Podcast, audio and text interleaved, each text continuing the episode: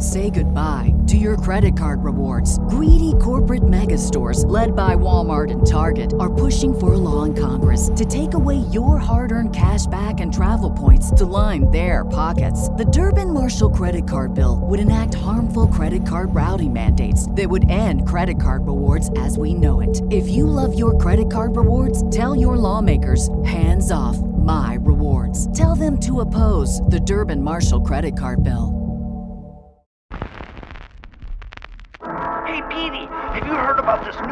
Podcast, Public Access America?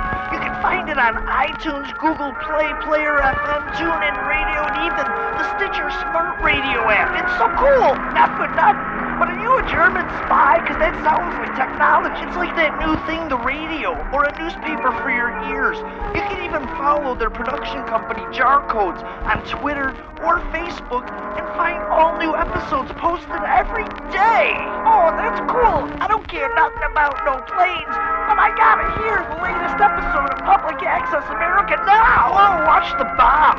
You can even go to their YouTube channel at Public Access America and find great videos from our time. It's so cool. Go check out Public Access America. Welcome to the underworld. I love America. It's been my home all my life. Ladies and gentlemen, the very word secrecy is repugnant in a free and open society. And we are, as a people, inherently and historically opposed to secret societies, to secret oaths, and to secret proceedings.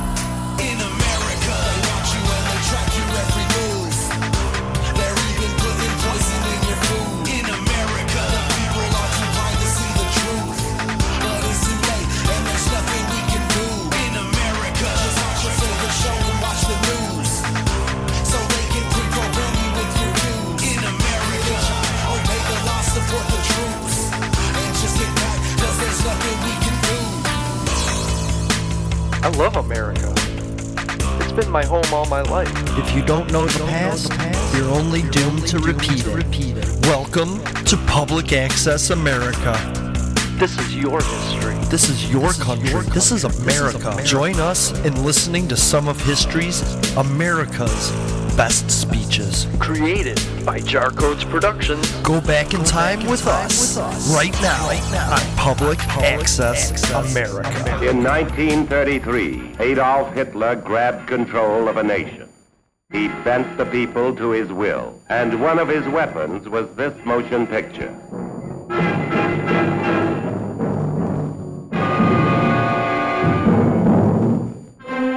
At the same time, in some parts of America, men were broken by lash and shackle, barbaric holdovers from the Dark Ages.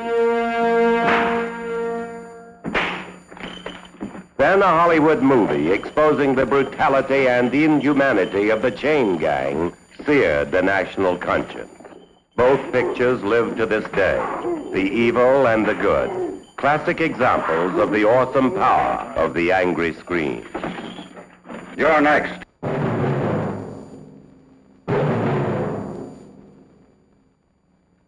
I'm innocent. My wife and my children, I swear. I'm innocent. On the back lot of a Hollywood studio, an American movie company recreates a dark moment of French history and delivers a powerful sermon against censorship and bigotry. This is one way the movies influence the mind. The social protest, or message picture, speaks out freely on issues, conditions, ideas. Long live France! I'm innocent.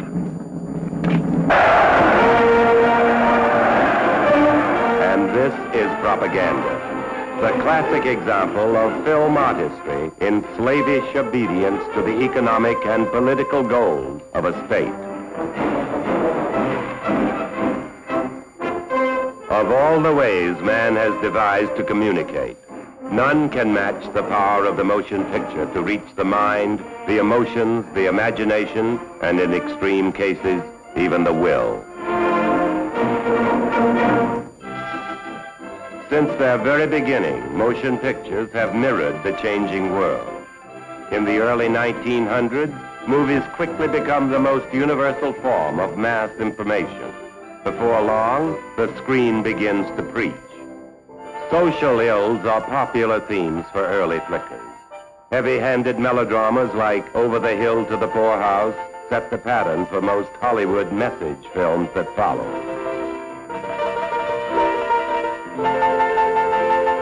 Soon the outright propaganda film appears. One of the earliest shows a crooked politician taking money from a fat plutocrat representing the big trust. To cure this terrible situation, says the film, send Woodrow Wilson to the White House. In 1915, D.W. Griffith explodes a bombshell, The Birth of a Nation. It is perhaps the most potent film of all time. President Wilson says it is like writing history with lightning. But Griffith's history springs from his own boyhood in the Deep South. His film portrays Negroes as drunken louts or vicious subhuman beasts. And these scenes, condoning the hate-filled savagery of the Ku Klux Klan, cause nationwide controversy. During the Roaring Twenties, much of Hollywood, like much of America, concentrates on life's simple pleasures, booze, jazz, and razzmatazz. Pictures like Flaming Youth, The Joy Girl, and many others bring charges that Hollywood is leading the nation down the primrose path. But movie makers reply that they are unbiased reporters, merely showing what goes on in the average American community.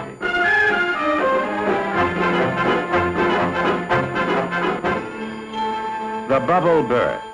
The country is dragged into the mire of grinding depression, and Hollywood begins to reflect the nation's changing moods during the grim 30s. Jobless men become the heroes of a string of depression pictures.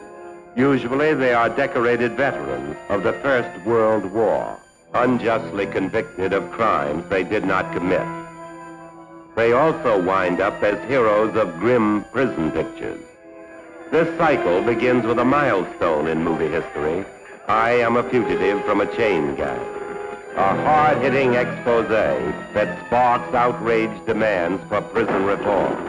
Come on, pull them through.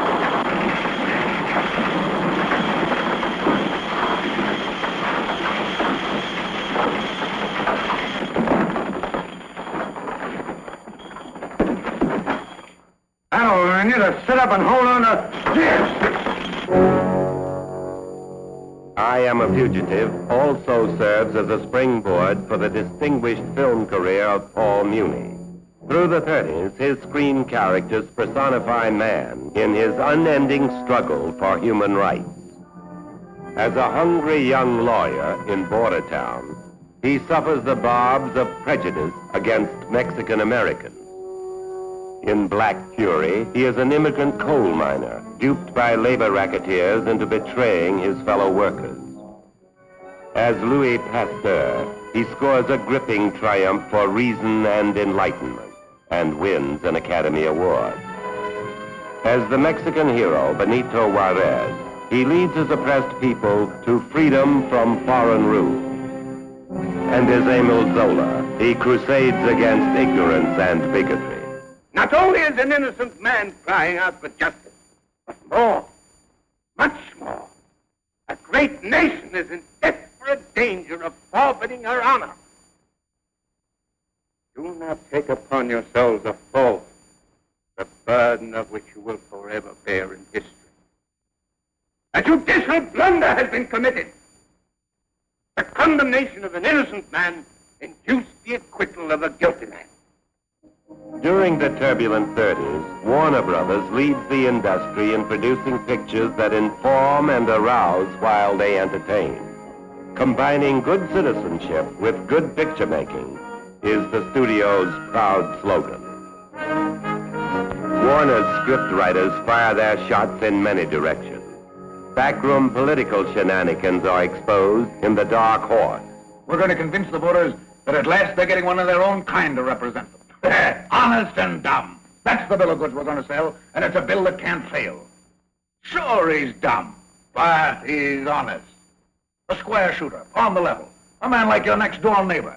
Yes. Edward G. Robinson gets his fill of yellow journalism in Five Star Final. Marvelous. Sure, it's a great story. Sure, give her the works. Plaster it all over the front page. Get an extra out if you want to. Say, paint it on the front of the building. Tattoo it on Hinchcliffe's chest. I don't care what you do with him, because I'm not working here anymore. No, Hinchcliffe's got to get himself a new head butcher. I've had ten years of filth and blood. I'm splashed with it, drenched with it. I've had all I can stand, plenty of it. Take your lumbesk killing to Hinchcliffe with my compliments and tell him to shove it up his... Why did we get fired? What put us out of work? That's right, the machines did it. The machines ruined us. They grabbed our jobs away. They wrecked our homes. As early as 1933, Heroes for Sale warns of technological unemployment. Today we call it automation. Smash the machines It's been smashing you! Come on, let's go!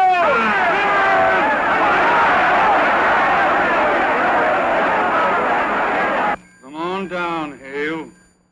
We've been waiting for you for a long time. Come on, Hale! Ain't nobody gonna commute your sentence now. Come on, Hale! Don't take me, boys! Please, please, give me a chance! Give me a chance! Please, don't take me! No! The blind hatred of a lynch mob is grippingly laid bare in They Won't Forget.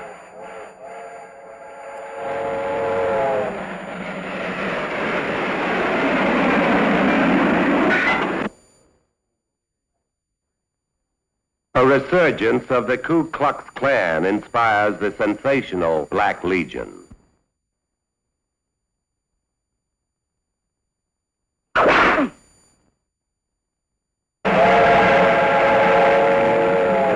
Aimless, embittered young men are romanticized in a string of pictures. When they get into trouble, somehow it's never their own fault. Always society is to blame. It's not his fault, Father. He was just a kid who, who made a mistake. Got sent to reform school. They made a criminal out of him. But he's not bad. Not really bad. All he ever needed was a break. I guess there are a lot of boys like Joe Bell running around desperately groping for a chance. Lockhart told me you were a slum kid who never had a chance. But so was Frank. He hates crooked cops and rotten politicians just as much as you do. Now, many of those men are here just because they had bad breaks. They're not born criminals, and we don't want to turn them into criminals. If you want to do something for these boys, why don't you clean up the slums? Why don't you give them a decent place to live in? Give them some of the things other boys have in life. I'm not a responsible member of their society. I'm a bindle stiff, a tramp. What I do, what I think, what I feel, what happens to me don't bother them that much. They read about guys like me and then forget them. As far as they're concerned, I don't exist. I'm a nobody with a capital N. Remember my forgotten man? You put a rifle in his hand.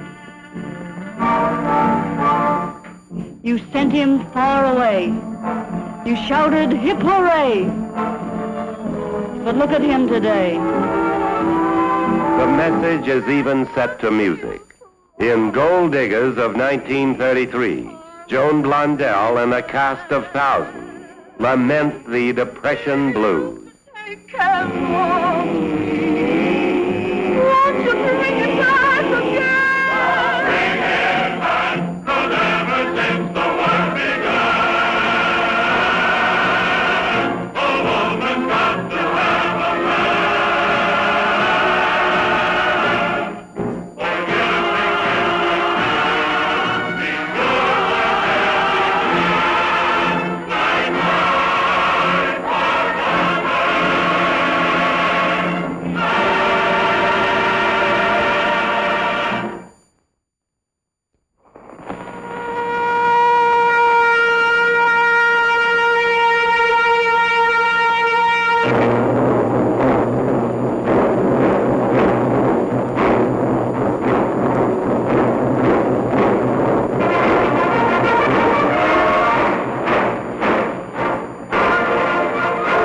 Middle years of Adolf Hitler's Third Reich produced the most skillful and insidious of all film propaganda.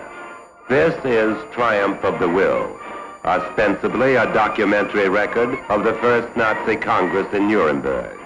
Actually, the entire rally was designed and staged for some 30-odd cameras under the brilliant direction of a former actress, Leni Riefenstahl. The more than 100,000 Germans in the stadium are mere pawns, not delegates to a convention, but extras in the filming of an awe-inspiring Wagnerian spectacle. The three-hour film has an almost hysterical effect upon German audiences, who are ready to accept their Führer as a god and Nazism as the one true religion.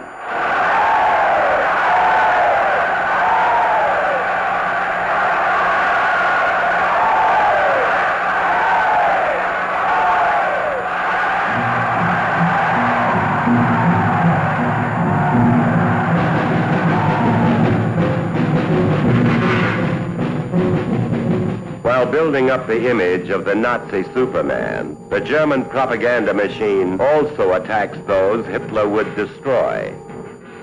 First, the Jews.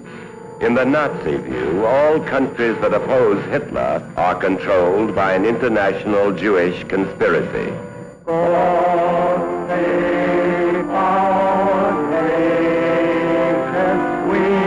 The British are denounced as hypocrites, missionaries who dispense the gospel of Christ with one hand and deadly weapons with the other.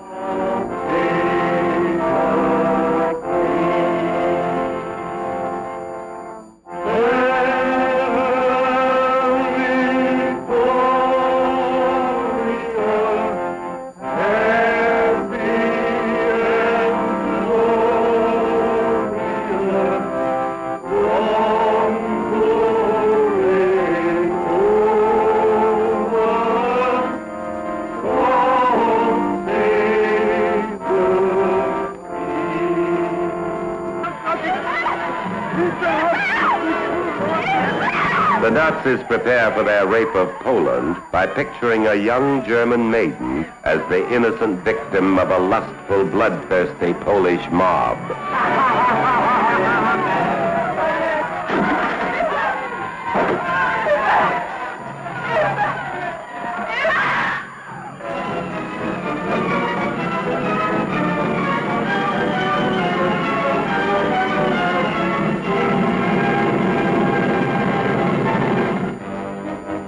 Nazis picture America as one vast slum, a degenerate nation, they say, with a Jewish president who gleefully carves up the world for his own pleasure.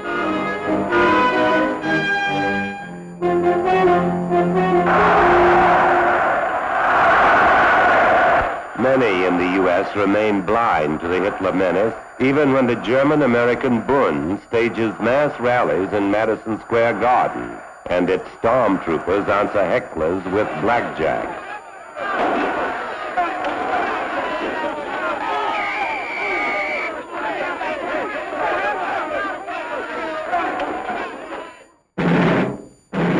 In 1939, in the face of great economic and political pressure, Warner Brothers takes a courageous step.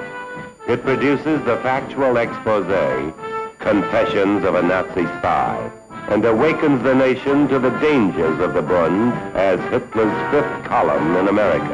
Germans must save America from the chaos that breeds in democracy and racial equality. We Germans must make the United States unser America, our America.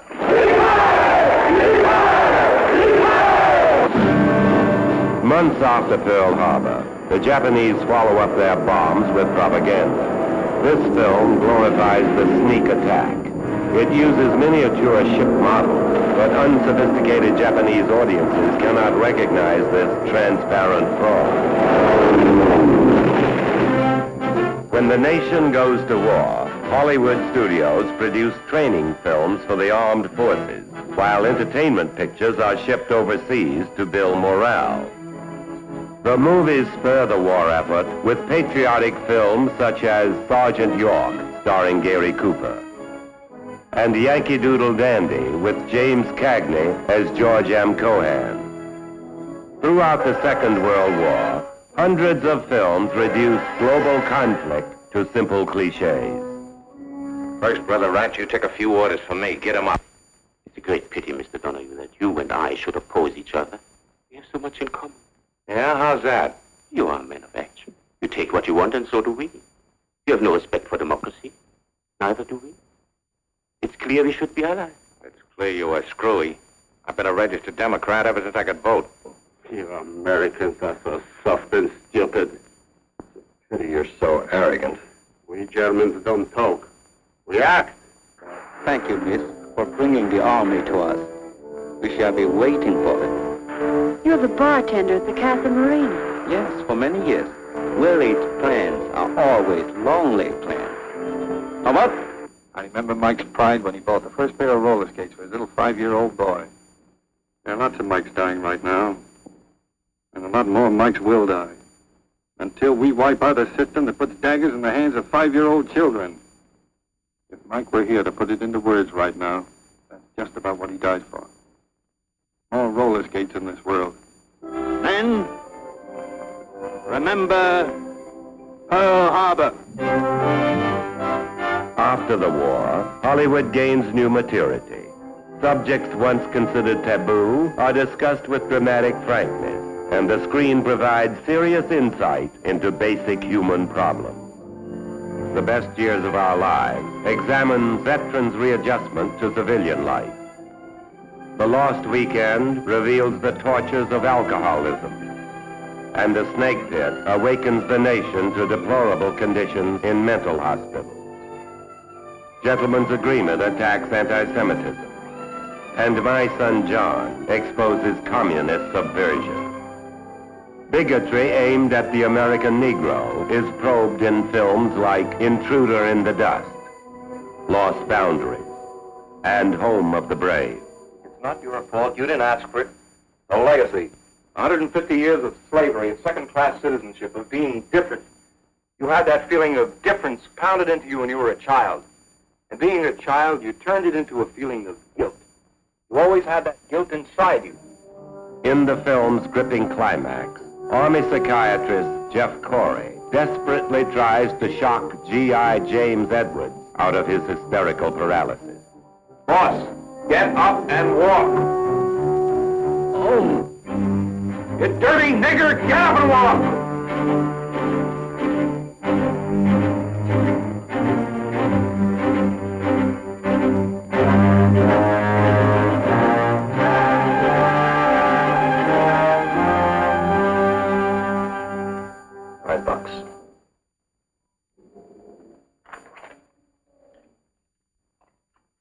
First time in 40 years, the movies examined the growing problem of drug addiction in The Man with the Golden Arm, starring Frank Sinatra and Darren McGavin. Monkey is never dead, dealer. The monkey never dies. You kick him off, he just hides in a corner waiting his turn.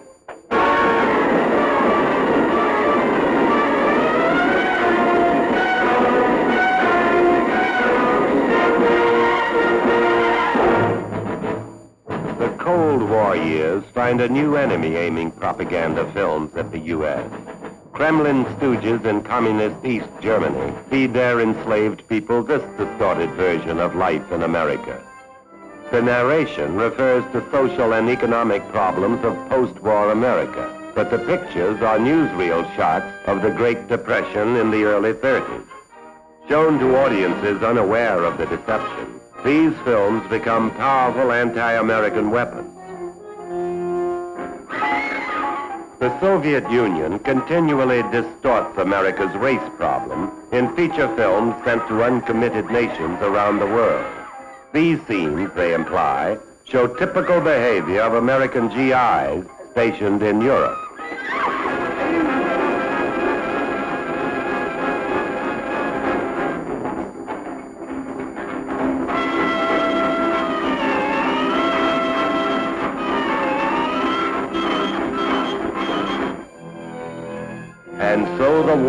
For men's minds goes on. And in this war, film is a powerful weapon that can be used for good or evil. George Orwell's savage anti-communist satire titled 1984 projects the ultimate evil, total control of the human will. Hate! Hate! Hate! Hate!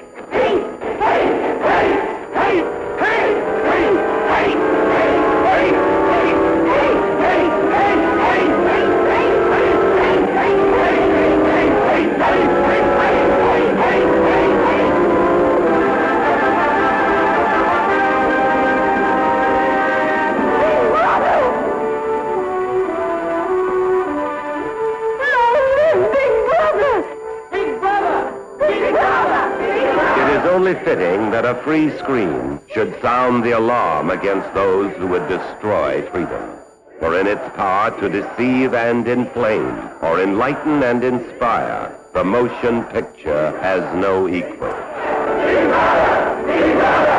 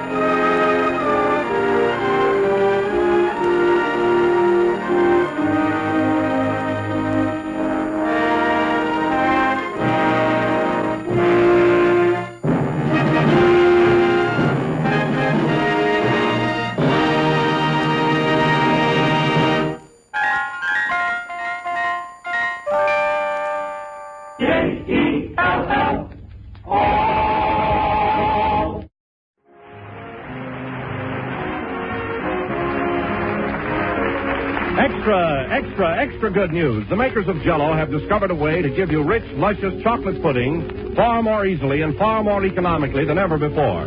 With the new Jello chocolate pudding powder, you can make old-fashioned pudding, smooth, creamy, and chocolatey, just like the ones grandmother used to make back in the good old days. Now you can have them again, and this is all you have to do. Just combine the contents of a package of Jello chocolate pudding with some milk in the top of your double boiler, letting it cook until it becomes smooth and thick. When the mixture has cooled, serve it in sherbet glasses. You'll have enough for six helpings. And that means six happy people. Jello chocolate pudding is so simple, so inexpensive, and so downright delicious that you mustn't delay trying it. Ask your grocer for Jello chocolate pudding, and if he hasn't put it in stock yet, be sure he orders it for you. Remember the name Jello chocolate pudding.